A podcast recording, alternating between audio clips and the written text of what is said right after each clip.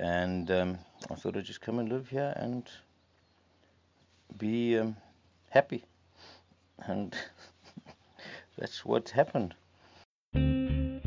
Welcome to My Way, a podcast that shares the stories of people who are doing life their way. Listen along as we explore what works, what doesn't, and the experience that happens no matter which path we choose. I'm your host, Sunny Collins. Thanks for listening. Sunny here. Welcome to episode 15 of My Way. This is part one of my conversation with fellow Greytonian, artist, hunter, Land Rover lover, and many other things, Alistair Barnes. On a beautiful Saturday afternoon, we sat outside his workshop in creaky chairs. While preparing for a fishing trip, he put up with me for three hours as I attempted to tap his memory for stories. We chewed on his homemade chili bites and just pondered life. You can check out the eccentric Alistair on the Podcast Cowgirl Facebook page and Instagram account. Enjoy our mental wanderings. Uh, where did I get to? Okay, take two. Take two. Do we begin again? Yes. Well, are we ready to roll? Yes. And I'm gonna keep an eye on this thing. now. Okay, you keep an eye on the thing. so, this is a great introduction because as we are standing here thinking of what to say, the thing is rolling. Okay. So, I'm Alistair Barnes. I live in Greyton. I live a serendipitous life. Um, I do a bit of hunting and fishing and sculpture and painting and uh, drink a hell of a lot of coffee and talk a lot of shit down at the cafe down the bottom here. Um, also have a couple agencies that keep the wool from the door. So I go and see all my customers, and the ones I don't like, I don't go and see. Well, once upon a time, I had a company car and an expense account, and um, I travelled the world. And uh, my boss, in fact, called me a subsidised bloody tourist. And I would, anyway. So I came past this little place one day, and the and the, the roosters were crowing like they are now in the distance. At all times of the day. Yeah, at night, and um, the cars were going on, and most of the place was empty. There were mostly there weren't any houses yet. There was lots of plots. What year? Oh, good. Um, in the early 70s, I guess.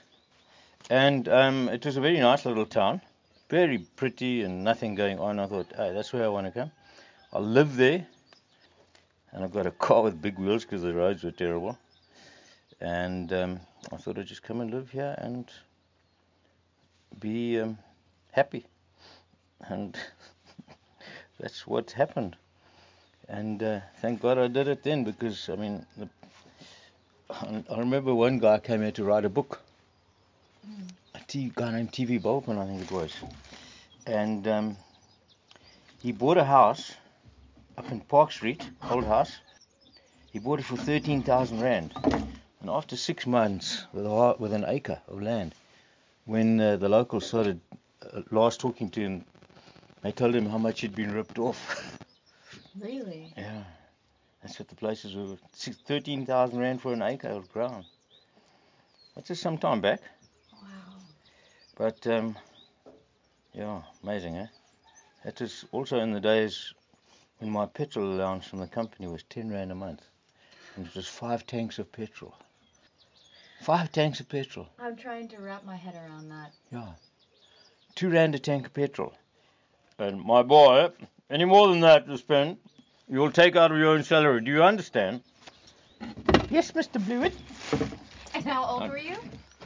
About 20. Okay. I was a I was a wharf rat, a ship's chandler in Durban Harbour, and I had the most wonderful, wonderful, wonderful job. I was on call 24/7, and um, they'd phone me up at two o'clock in the morning. Um, the Thor's Hope has uh, come in. Go and see Captain Nielsen, and um, get some orders for tomatoes and condoms and bulk oil and all that type of stuff. And you go there, and as you walk up the gangplank at three o'clock in the morning, you go, Skol! And it's the middle of their day, it's, uh, you know, it's the beginning of your day. and um, very soon realized that you don't drink. eh. And those guys, you, our, our wharf rats used to come to work 7 o'clock in the morning drunk. Ooh. Yeah. And then load ships with uh, huge uh, bales, uh, things of iron and stuff like that. Anyway, it was a great, it was a great time in the 60s. Really was. The miniskirts shouldn't have, couldn't have been shorter. Um, the girls in Durban were unbelievable. And hot, steamy parties. And, oh, So, those were the days, my boy. so then have you, you haven't lived here full time since the 70s? No, I haven't lived here since 70. I came here in the eight, in the 90s. I came here and we bought this place in 97. Okay. Yeah, or 96. Mhm. Yeah, 96. And um, there was nothing here. This was just, there were two horses living on this plot, belonged to that guy next door. And it was uh, just khaki boss, no trees. All these trees we planted, all the flowers. It's all Sylvia's work. And um, I'm still waiting for my fowls Uh-huh. because somebody's going to have to feed them and collect the eggs and all the rest of it. And uh, my wife won't do that, and I'm not here a lot of the time, as you know, or don't know. And then uh, basically what I do is I go to town for two weeks out of the month. I go and see my customers if I want to. Mm-hmm. And then I come here and uh, do things like I'm doing now. Been making a lot of knives lately. As a matter of interest. Really? Hmm. Uh, can you make me a knife? I can make you a knife. Okay. What? How big and how sharp do you want a knife? For, for s- stabbing things or cutting loaves of bread or what? I'm Gonna have to think about my goals. Oh, I'll show you a whole lot of different variations and you can choose. Okay. Yeah. All right. So where and when were you born? I was born in East London at the Mater Dei Hospital on the 13th of the 11th, 1945. Obviously, my dad had come back from the war or something like that. And they were waiting to have a precious bundle, and here it is. Mm. Press the precious bundle. That's Precious how I think of you. Yeah, I'm a precious. That's how I think of myself. A So, Tell me, precious. what are you doing this morning? I said I'm gonna go interview the pres- precious bundle down the road. Yeah. Alistair Barnes, the precious bundle. the precious bundle, no That less. No more, no less. That should be the name of your memoir. Okay. Okay, now what is your first memory? My first memory.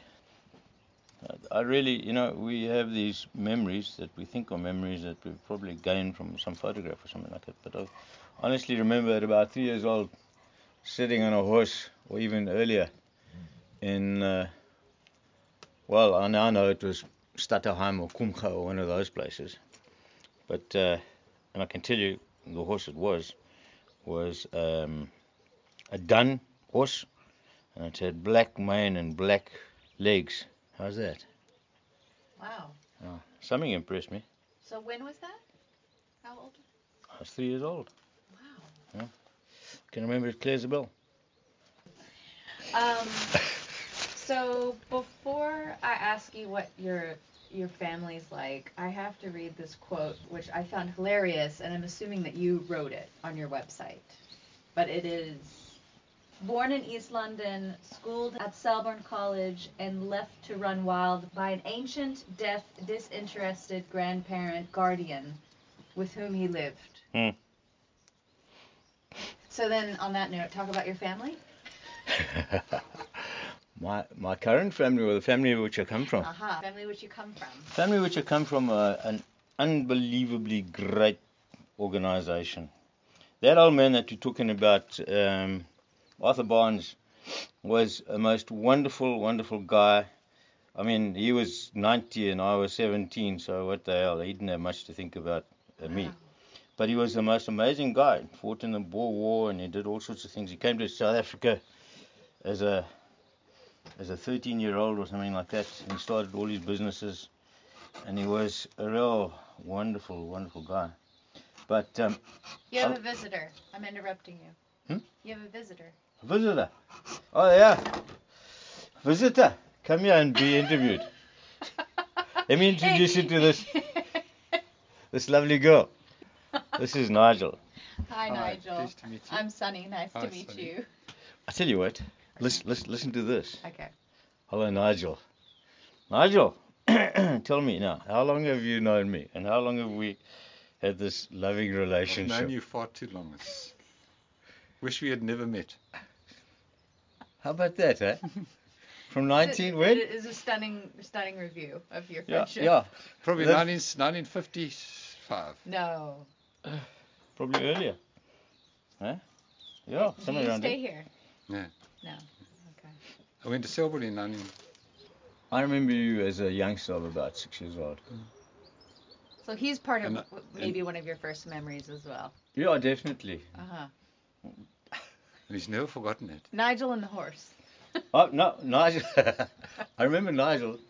One of the things I remember about Nigel, he had they had a, a wonderful farm that um, my dad and used to take me to, and Nigel and Eden and Leard and Beverly, Beverly, with the beautiful eyes and lovely legs. Eh?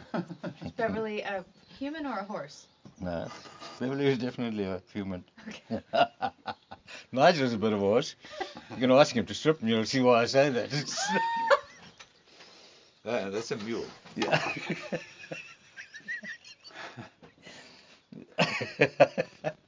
Nigel and I go back a long way, as you might guess. Yeah. Nigel, we're doing some sort of interview here.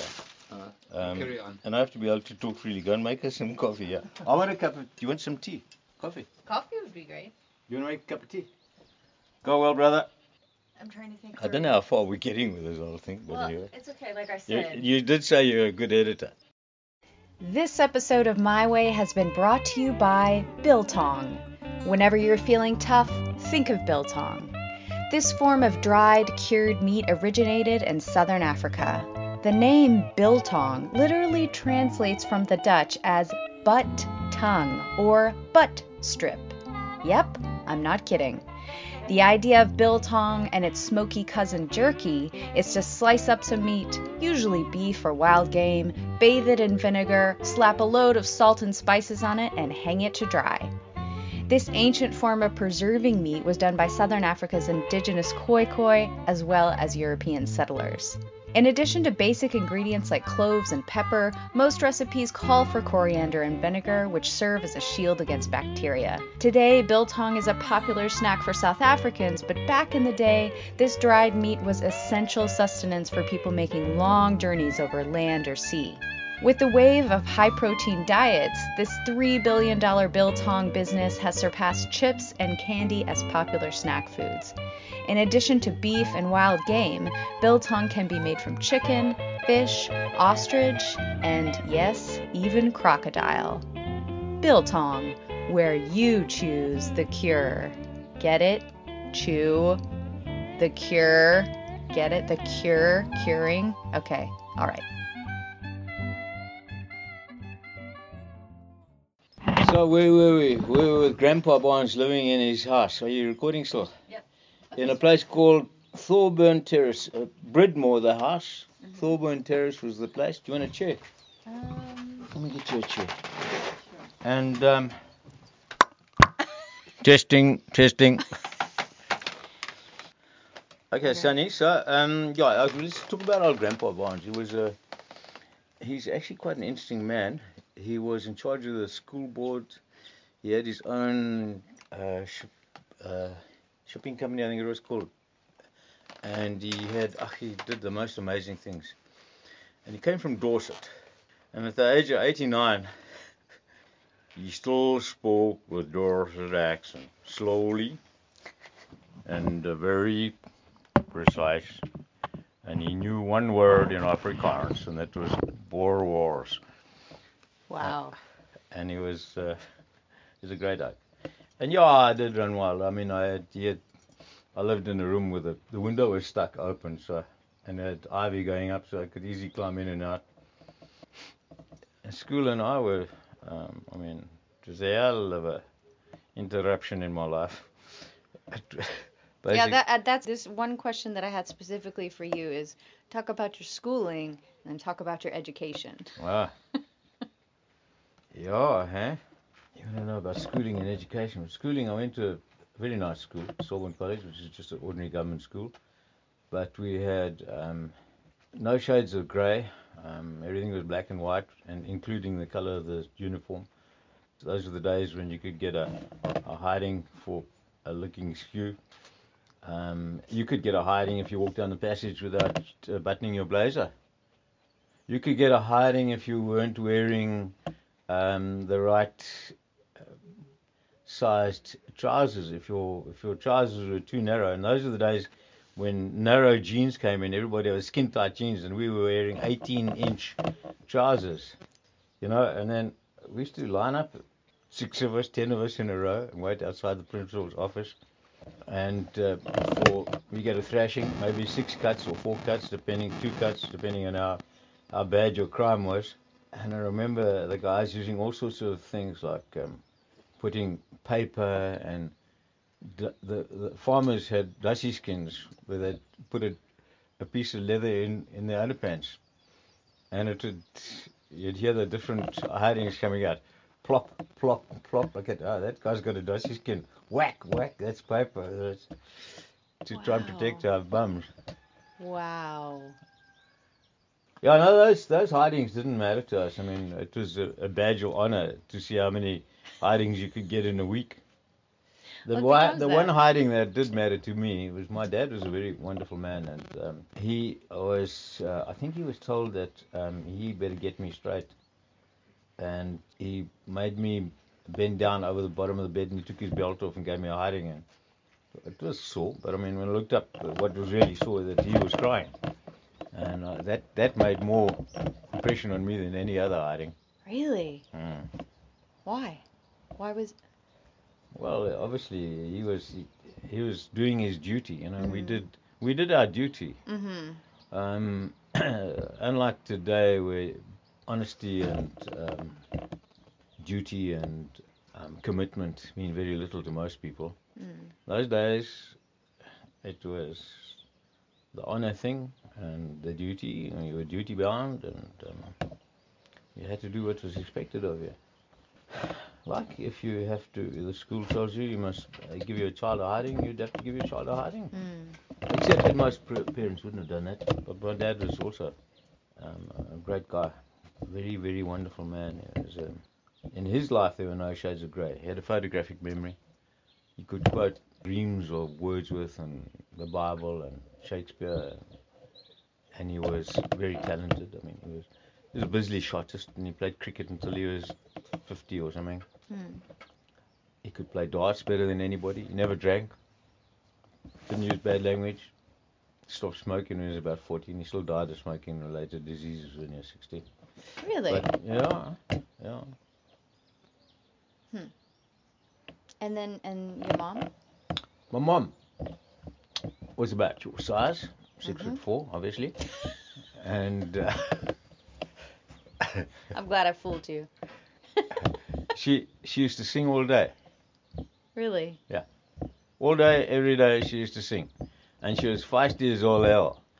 And she gave my old man a hell of a hard time. And um, But she was really a bubbly character and a happy person. She lived to nearly 100. She lived to 99 and a half. And she died because she was no longer interested in living because she didn't have any friends left. She wasn't sick. She just lay there. I was going to see her and she said to me, You are a good boy. And then she gets up one day. She says, It's time you got a good woman. I mean, I've been married to Sylvia for about 20 years by then. It's so tell Sylvia. And oh, she didn't even have the desire just to make it to a hundred. No, I said, you know, if you'll get a, if you make it to 100, uh, try harder, man, try harder. Yeah. You get a letter from the Queen. Oh, bugger the Queen. You know, because as a as a colonial, uh, you would get a letter from the Queen on well. From the- Really? yeah. I had no idea. Well, well, well. Congratulations on your centenary.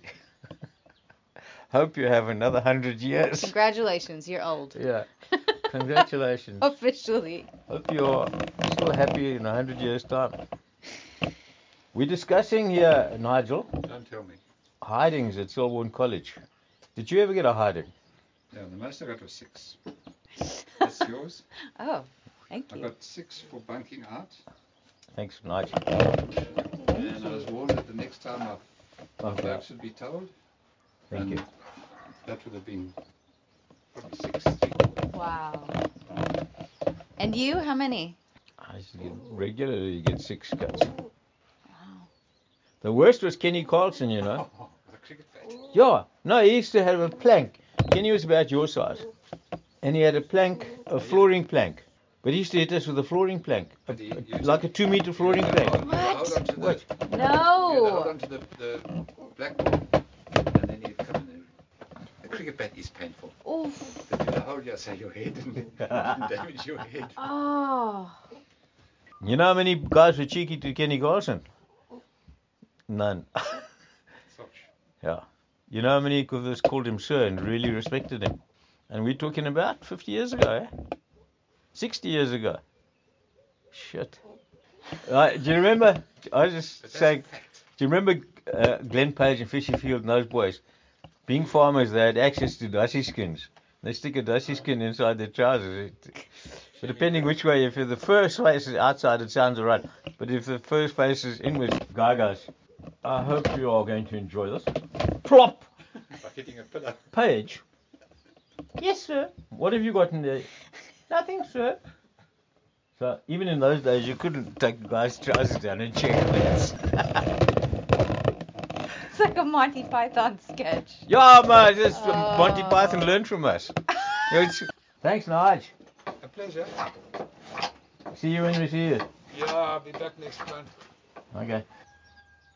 Right. So you talked about your schooling. Well, school, schooling, schooling was about rugby, and it was about bunking school, and it was about spending most of my time running around the bush collecting birds' eggs and and stuff like that. And we really we had a marvelous time because it's warm in East London, and I'd come home and basically throw my shoes off and take my air gun and go and walk, run around the bush. And uh, winter we had long trousers and um, white shirts, and it was all about rugby, and that's what schooling is for me. They didn't really instill any interest in me about anything. Um, apart from art, I enjoyed art. I did well at all those things. So did they have art at Yeah. your school? Yeah. Yeah. So they don't have art and stuff like that nowadays. Mm. You know, we could do subjects like woodwork and metalwork and art and, and funny things like that. Now today, it's uh, very much. I think that's all gone. Yeah. Sadly, there's no self-expression then. Mm. It's all down to the lowest common denominator. I mean, you know, when I was at school and somebody got six A's for matric, Mm. you made international, not national uh, uh, headlines, international headlines. Right? Today, the first 10 guys in matric get sort of six A's for matric. Yeah. And it's bullshit. I don't think that we were any cleverer or any more or stupid than the guys today. And I don't think they know more than we did. I Yeah. mean, the information uh, um, that you can get on on uh, today is phenomenal. Let's face it. Mm. But I don't think people absorb more. A piece of biltong. You make your own? Yeah. These are chili bites. Oh. You come and do what you have to. Yeah. I like the chili bites. So how do you make it? You go out and you skid a walk. And you come back, you make biltong. So is this springbok? That's what you do. Kudu. Is this thing still going? Yeah. Hmm. How long does it take to dry out? Well, that biltong up there Mm-hmm. is from two years ago. It's a bit like eating Tutankhamun. It's the same. it's a bit dry. And this? How old is this? About six months. Really? Mm. How long does it stay good for? I don't even know. Till it's eaten. Now, our, our nation, well, the Afrikaans nation, Mhm. fought the entire war with a few sticks of biltong in the saddlebag and a couple of rusks and some black coffee. Are rusks specifically South African? What about it? are they South African? Because I'd never even heard of rusks until I came here. Rusks. Mhm. You're joking. Mm-mm. It's amazing. There used know- to be a song that I remember about goes something like gee my springbok biltong, gee my boerbeskuit, gee my koffie, lekker koffie, dan gooi die ander uit. Wat wil ek maak met uitheemse smaak? Da da da da da da da da maak tog my maag net naar so. Gee my springbok biltong. So, So what are you saying? Give me springbok biltong. Give Give me me farmer's biscuit. and give me Um, a cup of coffee. Give me a black coffee and chuck the other out. What do I want with foreign tastes? I just make my stomach sick. That's great. Someone call idols. I think Alistair has a chance to woo the judges with his angelic voice, right? So thanks for joining me for part one of my conversation with fellow Greytonian and artist Alistair Barnes. Join me next time for part two as we talk more about art, music, women, and what he wants to be when he grows up, of course. Don't forget to follow at Podcast Cowgirl on Facebook and Instagram for photos and updates associated with the podcast. You can always email us as well, podcastcowgirl at gmail.com. See you next week.